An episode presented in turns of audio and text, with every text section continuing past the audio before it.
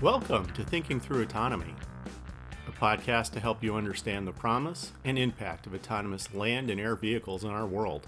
I'm Ken Dunlap, managing partner of Catalyst Go, taking you on this journey. Hear and read more at thinkingthroughautonomy.com. Now it's time to take your hands off the wheel, foot off the pedal, hand off that throttle, and let's go. Welcome to this edition of Thinking Through Autonomy. In this three part series, we're talking with Israel about innovation and creativity. In part one and two, Israel defined innovation and creativity for us, and how creativity comes with a downside, or a dark side of the force. We wrap things up in part three, thinking through the ways in which we can bring creativity to our workplaces. Israel, we're focusing today on what managers and executives need to think about when they decide to make a commitment to fostering creativity in their workplace. And it occurs to me that maybe not every workplace needs a workforce full of creative people, that perhaps they need to balance the creativity with people who actually have the ability to take the idea and turn that into a product. And I think you, you call this you have creative people and then you have practitioners. Can you talk to us a little bit more about the identifiable groups of people on the creativity spectrum and how a manager or other senior executive needs to think about how they structure their workforce and their team building exercises and their enterprise to leverage creativity? I've observed four types of uh, groups uh, from the creativity standpoint. The first group of people are the exceptionally creative people. The second group next to it are the creative people. The third group are the competent practitioner. And the fourth group are the practitioners. These groups, there's no, there are no clearly uh, defined sharp delineations between them. They kind of overlap each other. But nevertheless, those are very important to recognize because different positions in the workplace require all of these people. For example, in a research and development area, or a very, very aggressive, innovative company, or a company that tries to be very innovative, the HR and upper management would probably be wise to look for exceptionally creative people, whether they are engineers or technicians, support personnel. But th- th- in this case, there will be a high value of having a relatively high percentage, let's say 15 to 20 percent of exceptionally creative people, and also competent practitioners. Competent practitioners are the individuals, let's say engineers, that are able to take certain ideas, new ideas, and implement them in a very reasonable, effective way.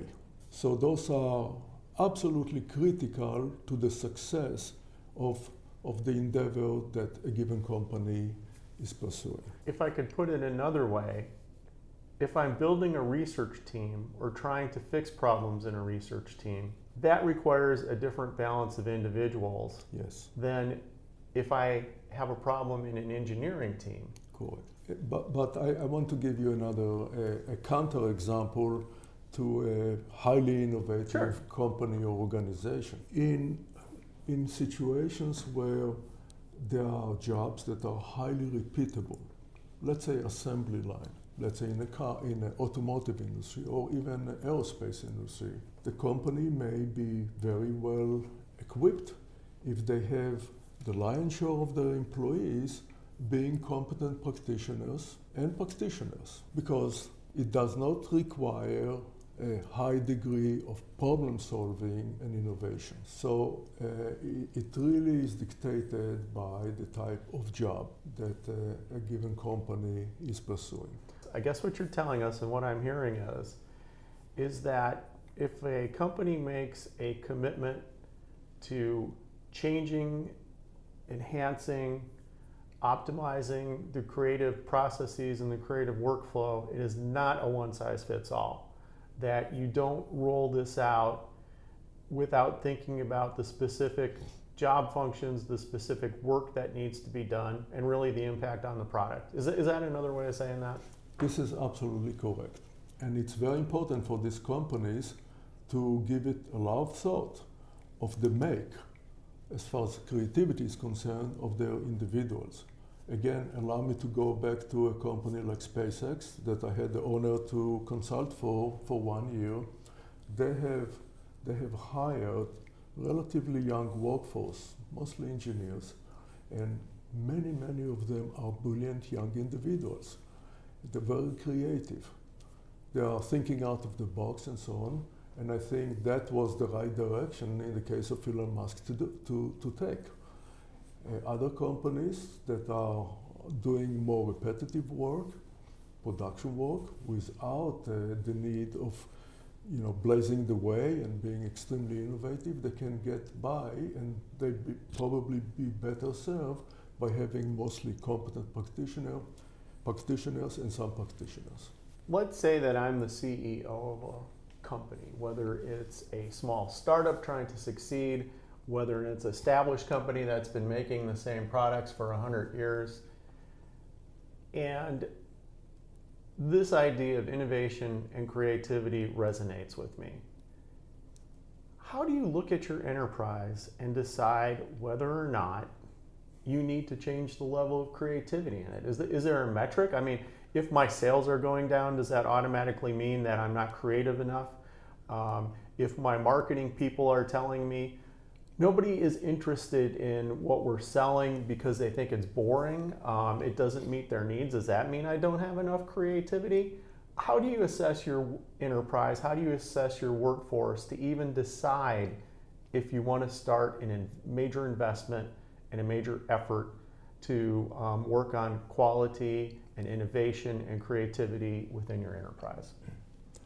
Yeah, uh, let's assume for a moment that somebody uh, wants to start a new company, a new venture, that, uh, that is aiming towards a very, very, uh, let's say, novel new concept. In order to accomplish that, it's not enough just to hire one or two creative people or engineers. The, the founding, uh, the founding person or the group would have to look at all the disciplines that are going to be part of this organization. On the technical side, you will need a very high, exceptionally creative, high percentage of exceptionally creative individuals. You need practitioners in order to help implement and productize what needs to be done. On the sales and marketing, there will be a need of uh, there will be a need for a way to take this uh, new innovative product yes, novel product, and present it to the, to the customers, potential customers of the marketplace in a very innovative way. It's not, it's not like selling, uh, I don't know, orange juice anymore. It is a new product. It's across the board. So it will have to be in the technical side, it will have to be in the sales and marketing side, it will have to be also in the HR side, human relations. Because the way the human relations department will manage and deal with the workforce is going to dictate whether this workforce is going to be committed and willing to invest and be and do their best to bring their creative uh, input or after a while they're going to become compliant acquiescent and just you know go with the flow collect their salary and everything is fine but it's not necessarily going to accom- accomplish the goals uh, of the company. Your comments are, should be self evident to startups, should be self evident to young companies that are starting their journeys and rolling yeah. out products and services to market. But we know those companies, they come and go, but there are survivors. There's the mid caps, there's the large caps that are out there. Mm-hmm. I guess I'm, I'm really interested in knowing if you're one of these big, well established companies, how do you know if the time is right? How do you know if you need to be more creative, more innovative? I think it all comes down to competitiveness. So if a given company, especially the bigger ones, the, the institutionalized ones, if, uh, if they continue to produce the same product for many, many years, decades, and provide the same services to their customers without any change, after a while, they are under a real threat that somebody else, more aggressive, more innovative, will come and start to put a very steep competition. So how do you know? If you start to, to see that your business are threatened and your bottom line is, uh, is being reduced uh, gradually but over time, definitely it's a, it's a good indication that the company ought to start looking in, into changing you know, their mode of operation. And one area is the innovation, the creativity and innovation. If the company doesn't uh, continue to maintain their competitive edge, after a while, they may survive, but they are going to fall back. If I'm the CEO that has had the alarm bells ringing, finances, and, and says, hey, these numbers are not right, and I make the commitment to bring innovation and creativity as a focus into my workplace. Is that all that's needed? I mean, does an edict by a CEO naturally foster making changes and innovation a material thing that actually happens in the company rather than just something that's talked about? Yeah, when, when you're talking about the edict, the, the first thing that comes to my mind is this uh, old cliche, I guess, that the way to hell is full with good intentions. If a owner of a company makes a decision, makes an edict, we're going to be more innovative as a company. What does it mean? The devil is really in the details. If this, if this company doesn't put in place very specific measures that the whole, comp- the, the whole workforce uh, understands, the goal and how the company intends to do that, how it be- intends to become more creative and innovative, it doesn't mean anything. Those are empty words. So let's talk about that a little bit. Let's talk about that as it relates to, to hiring practices on the HR side. Tell us a little bit more about that, Israel. Yeah, so, so we talked about first having to identify the type of uh, creative talents and the, the level of creative talents that different companies uh, will require to accomplish what they intend to do.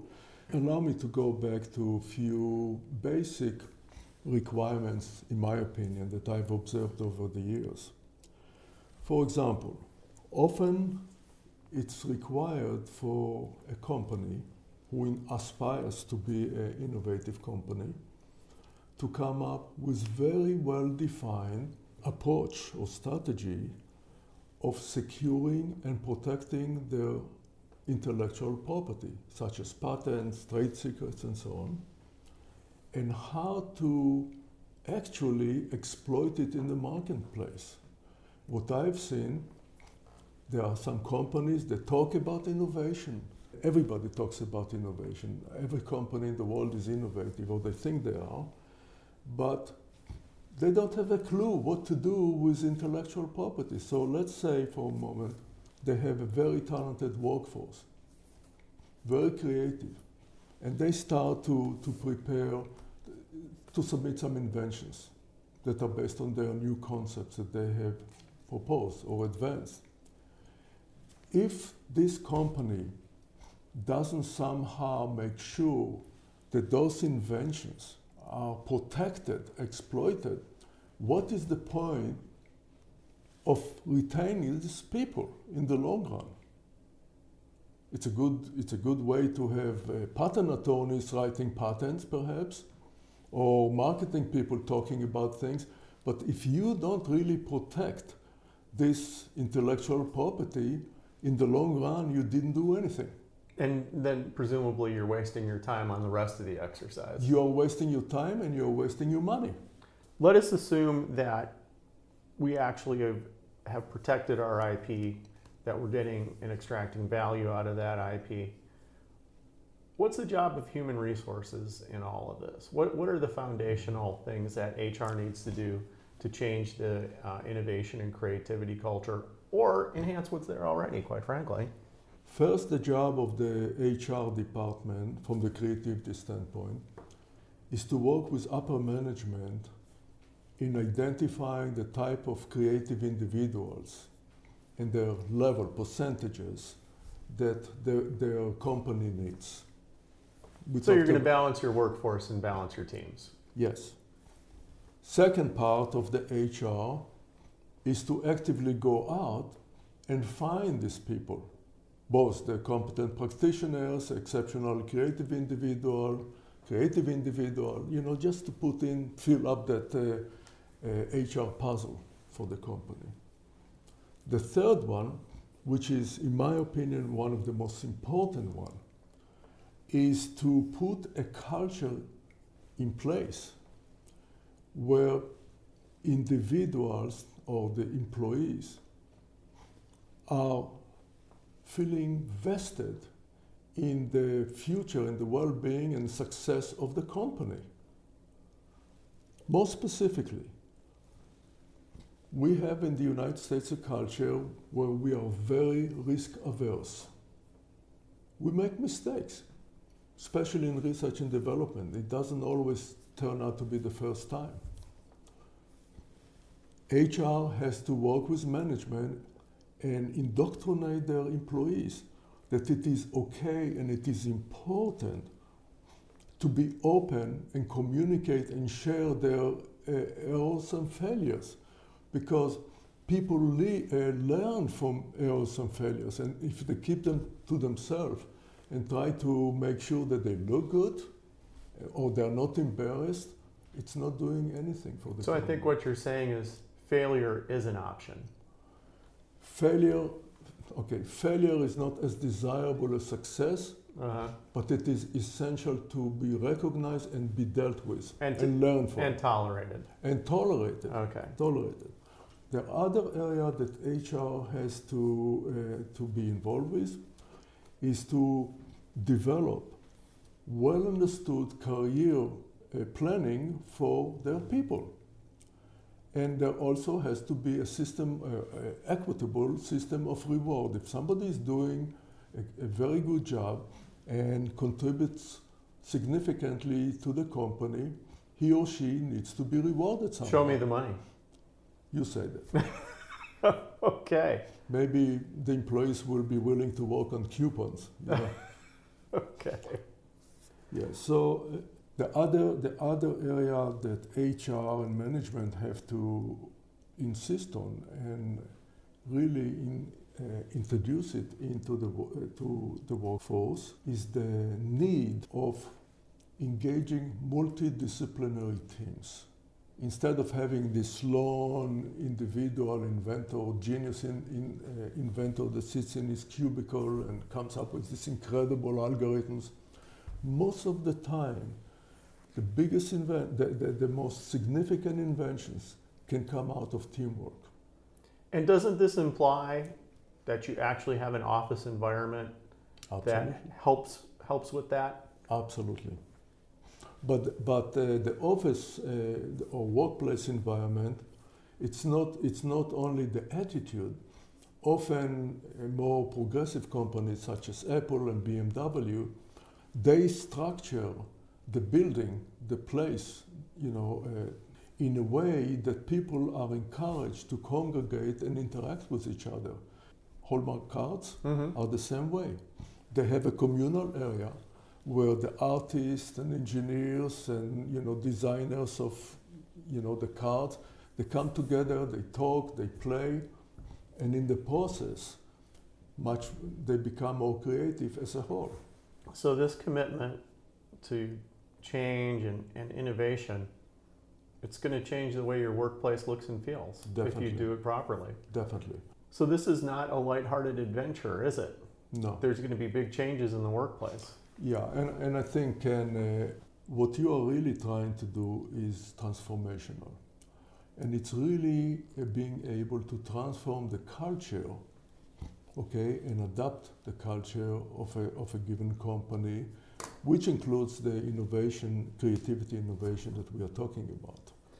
Now, one of the things that I've observed is that group dynamics are very important.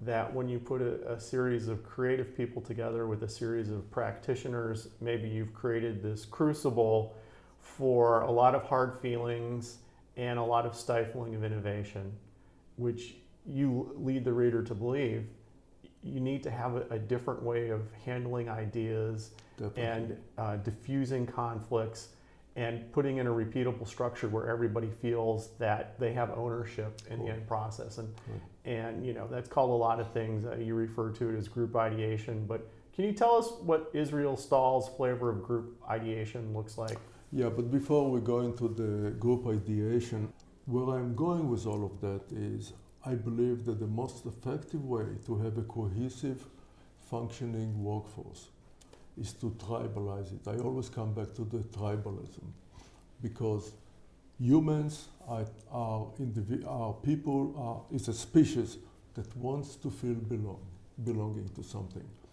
And if management is able to take the employees and feel that they are together, that they can work together, collaborate with each other, build upon each other towards a goal, I think the company, the chances of them succeeding, at least in the creativity area, are much enhanced. Creativity has to be fostered and encouraged. It doesn't come from nothing. And, and by putting these people together, I think that's the way to do that. Now, you, you, you talked about group ideation. Group ideation. That's one of the most powerful tools of developing uh, new ideas instead of having individuals be, be becoming the sole inventors, uh, often taking the, the creative uh, abilities and the different perspectives and expertise of different individuals and make, make them collaborate is, is often is more effective in coming up with very, very good uh, solutions to different problems, which are inventions. But that's not putting the right people in a room and closing the doors and walking away, is it? I mean, don't they need to have some sort of tools to guide them uh, on these discussions and yes. the, the, interactions? Yes. And, and that gets into the area of who is facilitating these interactions. Uh, you cannot just throw a, a, bunch of people into the room and say, well, just solve this problem most of the time it is important that somebody has experience in facilitating those sessions. Often those sessions are more than one.